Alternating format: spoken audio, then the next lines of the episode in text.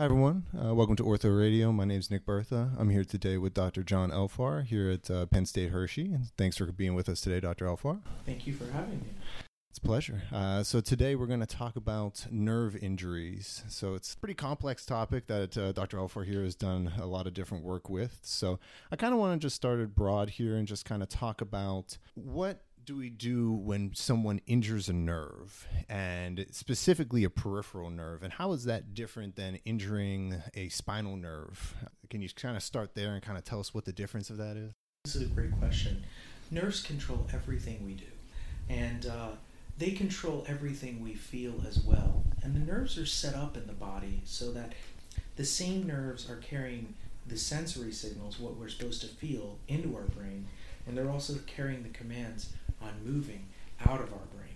And that, that actually makes it so that nerve injuries are kind of hard to figure out because you can't figure out exactly where along a nerve it's not working.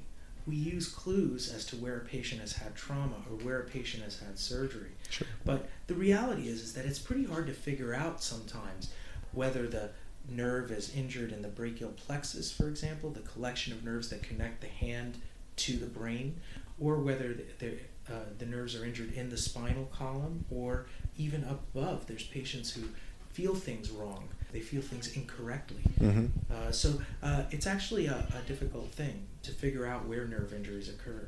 Does it make a difference whether or not the nerve injury is higher or more towards your neck as opposed to being more towards the hand or the mid arm somewhere? Is that kind of differentiation important? So the answer is yes. We use our knowledge of clinical knowledge of what nerves are supposed to control to figure out exactly where they're hurt a lot of times. And in the same way that we figure out where power cables are down by how many people have lost power to their homes. But it isn't an exact science, and people have different maps of nerves in their bodies. So it's actually it actually becomes pretty complex to figure that out. The big problem is uh, not just figuring out where a nerve injury occurs, but figuring out what to do with it when it occurs. Sure. Um, because we really don't have any viable treatments for most nerve injuries nowadays. I didn't realize, you know, it kind of it's, it's a very complex topic. Once you've kind of localized the nerve, or I guess how do you go about doing that? What kind of testing is usually done to kind of find where that injury is? That's the thing, you know. I I have written before, and I you know I really believe nerves have been an ignored or an underappreciated problem uh, when you talk to patients who end up having an amputation late after an injury, an amputation of their leg or their hand, late after the trauma that caused the, uh, the problem in the first place, they almost always end up with that amputation because nerves okay. uh, never recovered. Mm-hmm. And so uh, medicine's gotten really good at, at, uh, at salvaging pretty horrible injuries. We see this all the time. But nerve injuries really haven't. And when you look at all the other tissues in the body, we have imaging and good diagnostics for every single other tissue that exists in the body. We look at skin and can tell how big the lesion is. We get x rays of bones. We get CT scans of organs. But nerves, they're very hard to image, they're very small, and they control everything. Yeah. So it's very likely that a patient who recovers no nerve function in a mangling limb injury, my research is surrounding mangled limbs. Gotcha. Um, in a mangling limb injury, it's very, uh, very common that the leg is alive, but a patient can't use it. Uh-huh. And that's the tragedy is being able to save everything but the nerve. Sure, sure. So why don't you kind of tell us a little bit what is some of the research kind of work that you're doing? You said it's kind of along with the nerve injuries to mangled extremities. Where does that kind of lie? My lab has been working both at the U- University of Rochester before I came here and Penn State. We've been focusing on the kinds of nerve injuries that are most often ignored. We know that the peripheral nervous system has the ability to regenerate we also know from 50, 60 years experience that it's not so good at it. Okay. um, uh, and its ability to regenerate is often overstated because the central nervous system, the brain and the spinal cord, don't have any ability to regenerate. Uh, well, relative to that, peripheral nerves do pretty well. Yeah. but the reality is, is that a, a, patient over 40 who has a nerve injury uh, is unlikely to get better. Completely unless the nerve injury was exceedingly trivial. Wow. And we have other problems as well. So we have a hard time telling even if nerves were cut or just crushed or stunned in an injury. Sure. There's no good diagnostic for it. And the best diagnostics we have, they only become sensitive and specific far after the nerve injury. The Oh, best okay. diagnostics would be uh, diagnostics that we could apply in the emergency room, like the other diagnostics that I was talking about before. Yeah. Uh, it turns out that nerves don't really have that. Uh, and nerve imaging works if the nerve that was injured uh, was really big, but it doesn't work the further out you get into the limb, or not so well. And so I think that these are the problems that we are facing with nerve injury. Our research in our lab has focused on injuries that don't sever the nerve but don't seem to get better in adults Okay. and the myriad other things that are associated with nerve function that we didn't really we didn't really think were so associated with nerve function. It turns out that patients who have dysmotility in their gut, we've done some studies on dysmotility and we found that nerve recovery agents that we study in the lab for standard nerve injuries, they actually work for gut dysmotility. Oh wow. And it turns out that wound healing is dependent on nerve regeneration. And some of the discoveries we made in the lab actually have applications in wound regeneration, Yeah. wound healing as well.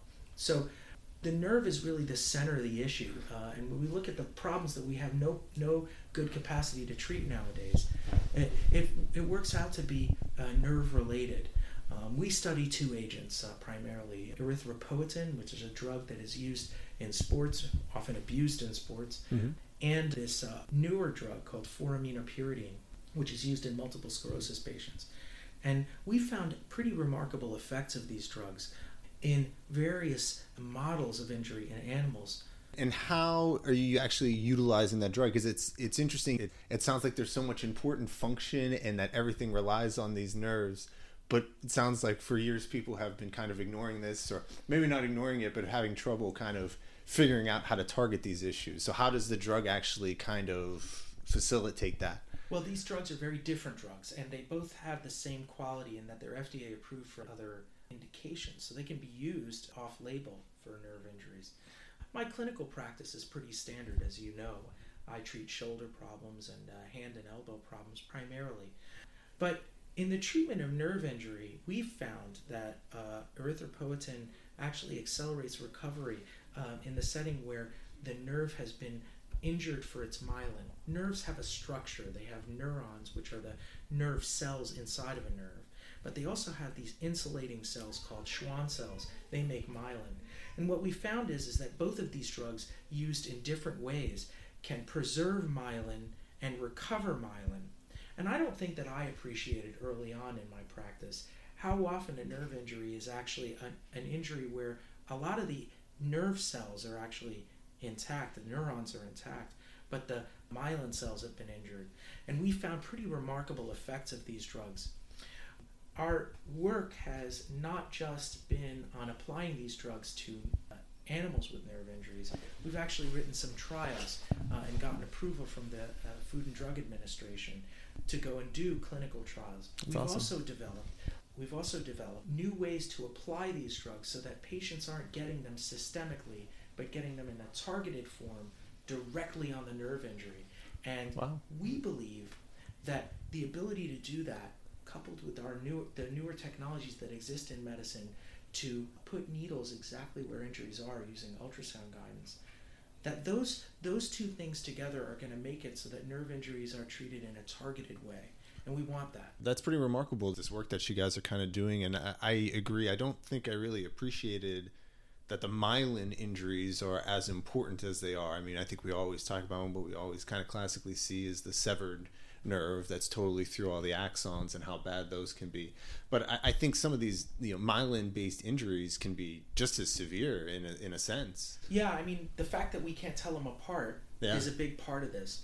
But no one really appreciates the role of the insulation until I start to tell them, well, you know, in the coaxial wires or the wires that are carrying our power all over the place, if the insulation didn't exist, we wouldn't get any power. And the reason is is that the insulation allows for separate signals to be carried. In a typical nerve, there are 10,000 neurons. Okay. Uh, and if they all shorted together, you wouldn't get any function. Yeah. Uh, it's the ability to independently signal the desire to move a, a, a muscle in the leg and the desire to feel um, a particular patch of skin in the leg independently that enable you to use the nerve at all. Sure. So the myelin actually ends up being important for function. When a nerve is injured, recent studies have suggested that these Schwann cells are the only directors of the nerve recovery. Um, they're the ones that provide the cues for the neurons to grow back to their targets. And without Schwann cell function, animals that are able to regenerate whole limbs are unable to do so. Really? Wow. Um, uh, and so the idea that uh, the Schwann cell is probably the main orchestrator of recovery after injury is becoming a much more accepted concept nowadays. That's really fascinating. I guess, you know, like I said, we, we talk about the Schwann cells and the importance, but you're right. You know, the cables without the insulation are not going to function very well. It's not going to do its job. Now, how you talked about the ultrasound and targeting these nerves. How small of an area are you able to target using the ultrasound? How small of a nerve can you get down to? In a recent paper that we just submitted, um, we were able to do ultrasound guided injections in mice. Mm-hmm. Uh, mice are really small animals, they're about 25 or 30 grams, but we were able to uh, get our drug directly on a nerve injury in mice Wow. um, and film it. And Really? so the technology for administering injections has just totally exploded over the past 20 years. And our ability to get targeted therapy to the location of an injury, a small structure in an injury, that's really incredible now. Yeah. So our lab has really, uh, and, and many labs have been directing their efforts in getting a therapy that can go to the injury and cause a difference, and that's been a challenge. Wow, that's that is remarkable that you've been able to do it in mice. That's a very tiny uh, nerve that they have going on there. So I would take it then. I mean, I'm sure you know in the future you'll kind of work into this, trying to incorporate this into to people um, and be able to kind of target some of the smaller nerves there. I think that'd be fascinating to see kind of how that kind of plays out in the future. Me too. now, as far as the EPO goes versus the 4AP, how do they kind of differ in their function for recovery? We've we found very interesting effects of erythropoietin. Erythropoietin was the first drug we tried, and 4-aminopyridine happened later, about a couple of years before I came to Penn State. The effects of these two drugs are actually similar on a structural level, but the mechanisms by which they achieve their improvements are probably very different. And we're only now beginning to open the book on what these drugs are doing at the sites of nerve injury. 4-aminopyridine is an excitatory molecule, it's a stimulant, and it actually probably works through a, through a mechanism similar to electrical stimulation. Mhm. Many people have noticed that there's electrical stimulators now on the market, and you can get them to recover from an injury and put little patches on your skin. Mhm. 4-aminopyridine, we believe, is probably a much more effective way of doing that because it's a drug that does that. Erythropoietin is one of these super cytokine hormones. The body is designed to respond to erythropoietin in myriad ways. Sure. And uh, one of the ways uh, that we found was in recovery of gut motility. When we went and injured animals for their gut, we found that their ability to recover normal gastrointestinal function was related to erythropoietin. Erythropoietin at the site of nerve injuries seems to stimulate uh, certain cells like macrophages and Schwann cells to a more reparative phenotype. It turns out that these different cells have different attitudes in the site of a nerve injury, and erythropoietin helps improve their attitude towards recovery by improving their ability to scavenge debris after the injury. Sure. So that's a very different sort of mechanism, and we don't understand exactly what these drugs are doing. Fortunately, they're FDA approved, um, and we are already moving into clinical trials with several of these discoveries now. So the kind of these saying the erythropoietin really has kind of been based on kind of its function that it had in the past and how powerful it kind of was in other functions. How did you guys stumble upon the fact that the 4AP was also useful for nerve repair? That's an interesting story. We were studying erythropoietin, and we were asked by a reviewer of one of our papers to prove that when we crush nerves, that some neurons aren't destroyed. And it came to one of my partners, one of my mentors, the idea that we could use 4-aminopyridine because 4-aminopyridine is used in patients who have multiple sclerosis to awaken nerves that have mi- that were missing myelin. And it was the first time that anyone really hmm. thought to try this drug in a nerve injury, a peripheral nerve injury. So we did that, and it woke these nerves up, and that was surprising enough. But when we gave the animals that had the nerve injury 4-aminopyridine over time, every day, and we started looking at their nerves under microscopes, we found that the nerves actually had structural improvements that were never before believed to be associated with 4AP Mhm. uh, in the clinic. That's when we started to realize that 4AP and the electrical stimulation that's associated with it may have an effect to improve the structure, the scene of the trauma crime Yeah. uh, in a nerve injury. It was all by happenstance. Wow, that's awesome. I mean, that's a really cool way to kind of stumble upon that. I, I mean, I really look forward to seeing more of the research kind of moving forward with this. What are some of the next steps that you guys are taking in the in the study and kind of looking forward at this point?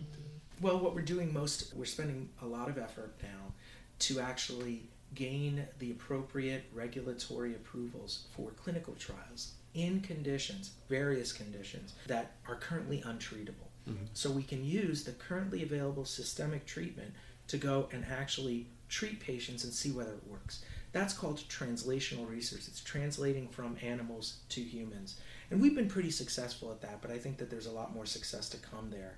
Uh, I think that development is going to involve industry indus- industry partners for some of the local applications because we have to get these drugs made to the standards of drugs that are currently given to humans, uh, and that requires industry partners. So that's another direction. Uh, I think the third direction is the direction we've been at the whole time, which is finding good models of human disease and applying these uh, these techniques broadly so that we can discover exactly what the breadth of things we could uh, could treat. All of us know of patients who have surgery and then have a nerve injury as a result of the surgery, or have a condition that's treated with radiation, have a nerve injury as a result of that. We all know those patients. Yeah. What we're trying to do is flesh out exactly who we should trial first. And although my clinical practice doesn't really involve many nerve injuries, as you know, um, uh, my clinical practice is becoming these formal trials because we want to actually ask the questions correctly Yeah, yeah. um, and answer them in the appropriate way, like is done in most academic medical centers in the United States. Yeah, that that'll be really cool to see as that tri- kind of trials start to move forward and everything kind of moves in. You know, as you said, you know these injuries are can be so debilitating for folks. So if they have this new kind of drug that's going to be able to cause this kind of effect, that could be really, really, truly remarkable. We're looking forward to that time. Well, I just wanted to open it up to you, Dr. Elfar, if there was anything else you wanted to touch upon for kind of nerve repairs or some of the research that you were doing. I mean, I, I think, like I said, I, I think the stuff you're doing is fascinating, and I'm excited to see where it goes. I am too.